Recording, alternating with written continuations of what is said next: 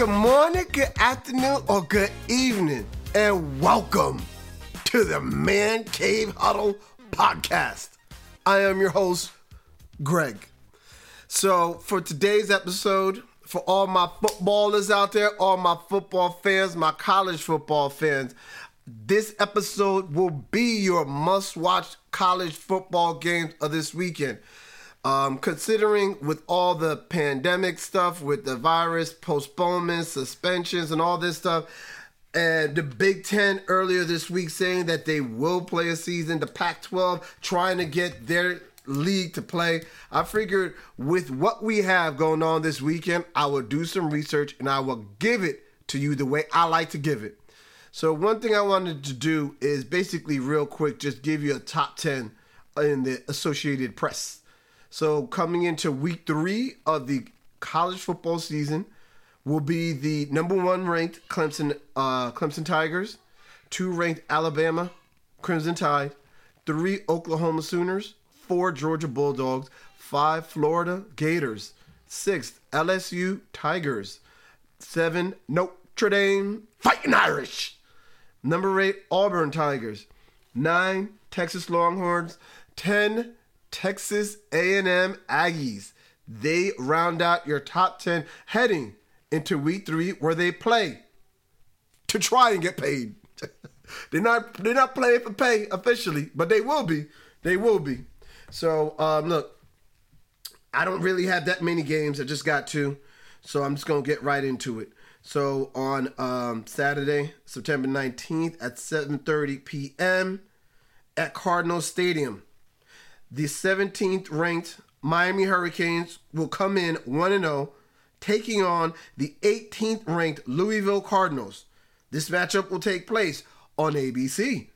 The Cards come in 1 0 as well. So somebody will be 2 0 and somebody will be 1 1. And 2 0 sounds better than 1 1. So as far as the Hurricanes, they um an all-time series, they are 10-3 and 1 all time and four and two at Louisville. The only reason why I put the at Louisville is, is obvious. They play in at Louisville. So, um, you know, um, I just wanted to keep it brief. And there's a player that I want you to watch when you're watching the Miami Hurricanes, and this player's on offense. I want you to watch graduate transfer quarterback number one, D'Eriq King. He played at Houston, and while he was at Houston, he played 22 games. In those 22 games, he had 4,925 yards, passing yards, 1,421 rushing yards, and 82 total touchdowns. And entering Saturday, he rides an FBS record of 16 straight games with a, t- a pass TD and a rush TD. That's pretty much a full damn NFL season. Now, when I when I look at the Canes, you know, you always think about it's all about the you. It's all about the you. You know. But I mean, they have fallen off from the 80s, then they got back for a hot minute and were very like they were just destroying everything and everybody. And I don't want to say that this team is not good. They are. Because D'Eriq King is the perfect quarterback for this type of football that we're playing now. Spread it out, as long as he's a good decision maker and you have a quarterback that's dual threat, how do you defend a third and three on the goal line? unless you blitz, and you better you better get there because if you don't, he's to score. The Miami defense is good. They have a, a, player on their defense, a defensive lineman, looking like he could be a, a first round pick if he continues the good play. In terms of player to watch, I felt like D'Eriq would have more of an impact on this game, so that's why I chose him for my player of the game. The Cardinals, they are three and three in ACC openers, but this is the first time the Cardinals have opened league play at home. So this is going to be extra special for them. But the player that I want you to watch for the Cardinals is junior quarterback number three, Michael Cunningham. Now, the reason why I want, want you to watch Cunningham, because he's going to cut up this defense. He has three passing TDs in his last three games. Now you're like, Greg, that's only the bowl game, the last game of the season, and the first game this year. Okay. But he has 25 passing touchdowns in the last 12 games. And in 2019, last year, he led the country with 18.4 yards per reception. So not only does he stick it in the end zone, he sticks it downfield. That secondary of Miami better be ready.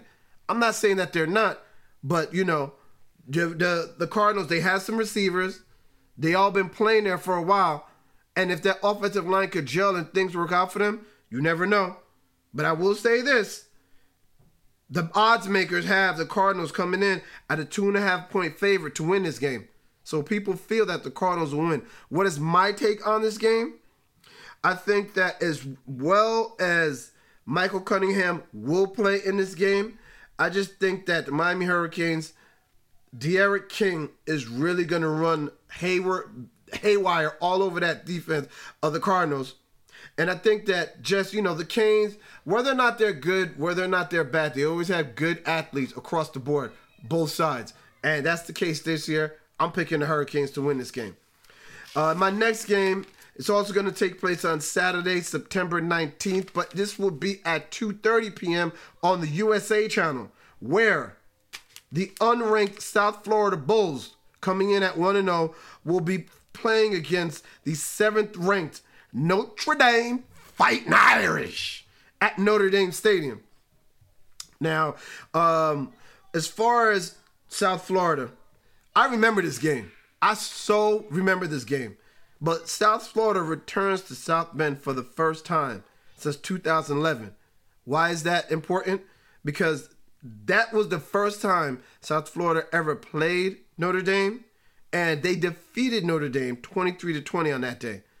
It was a very weird game in that the opening drive, it was sunny, and it went, I think, one of those 15 yard drives I don't want to say 15 yard, 15 play drives, and we just marched down the field.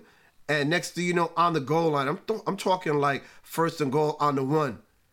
Dude fumbles the ball, defender picks it up, scoop and score, and it's at that point you're thinking to yourself, "Wow!" And it was that type of day. Irish had like three interceptions, two fumbles.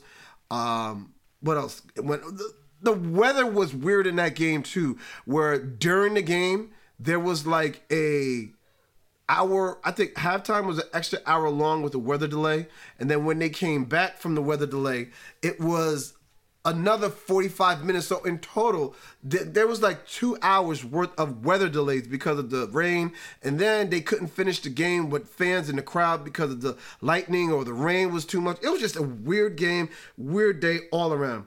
So um, i hope notre dame can avenge that loss so um, what's weird is for all my true Irish fans out there, uh, Notre Dame has connections with South Florida. Offensive coordinator Charlie Weis Jr., son of former head coach Charlie Weis Sr., will be coming into Notre Dame Stadium. Charlie Weis Sr. was the head coach from 2005 to 2009. Yes, that is the same Charlie Weis who was the former offensive coordinator of Tom Brady under Bill Belichick with those New England Patriots, and he won some Super Bowls over there. Yes, he was also part of that team that was the offensive coordinator with the Jets, as well as he was uh, offensive something. I don't know what his position was, but he was at the bottom of the totem pole when he was working with the Giants. A ton of NFL experience. I remember uh, Charlie Weis Jr as a little boy, I'm talking when he was like a high school kid, on the sideline, holding footballs, holding the yard marker, help calling in plays, all types of things.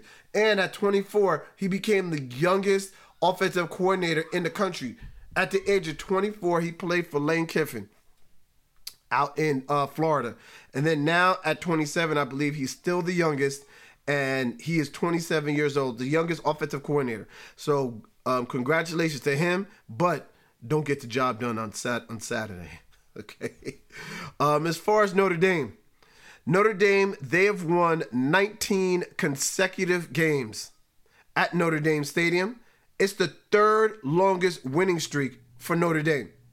Now, defensive coordinator Clark Lea, during his tenure at Notre Dame, has held 26 of 37 opponents under 30 points or less. Think about that. In the last 27 games, only one opponent has gotten over 30 points. And no, it hasn't been scrubs. They've played. They've had the the, the the likes of Clemson. They've had the likes of Georgia. They've had the likes of Virginia. They've had the likes of Virginia Tech, teams that were ranked in the top 25. So it wasn't these, you know, powder puff games that they play. Now, a player that I want you to watch in this game for Notre Dame is on the offensive side of the ball. Number 12, graduate student quarterback, Ian Book. He is the first Notre Dame quarterback ever, ever, ever in all of Notre Dame's history. Think about this. He is the first Notre Dame quarterback ever with at least 2,500 yards passing, 500 yards rushing, and 30 touchdown passes in the season. Could you believe that? There hasn't been a quarterback at Notre Dame to have done that. And you know what it is? The pass yards I could see, the touchdowns I could see, it's the rush yards. That's the new age quarterback, and that's the way they're playing now. But the one thing that I do like about um, Book is that he brings a ton of experience to the table. And what I mean, what I say that is, is that he's the first QB that started the majority of his first prior two seasons. Meaning that I know when he was a sophomore, he he didn't start until I would say a couple games in. When they realized, oh, he's pretty good. He started for the rest of the season. And junior year, he missed the game because he was injured. And he's the first quarterback to start basically the, the majority of three years since. Can you name that quarterback? I'll give people a hint. Um, he wore number seven. I'll give you some time.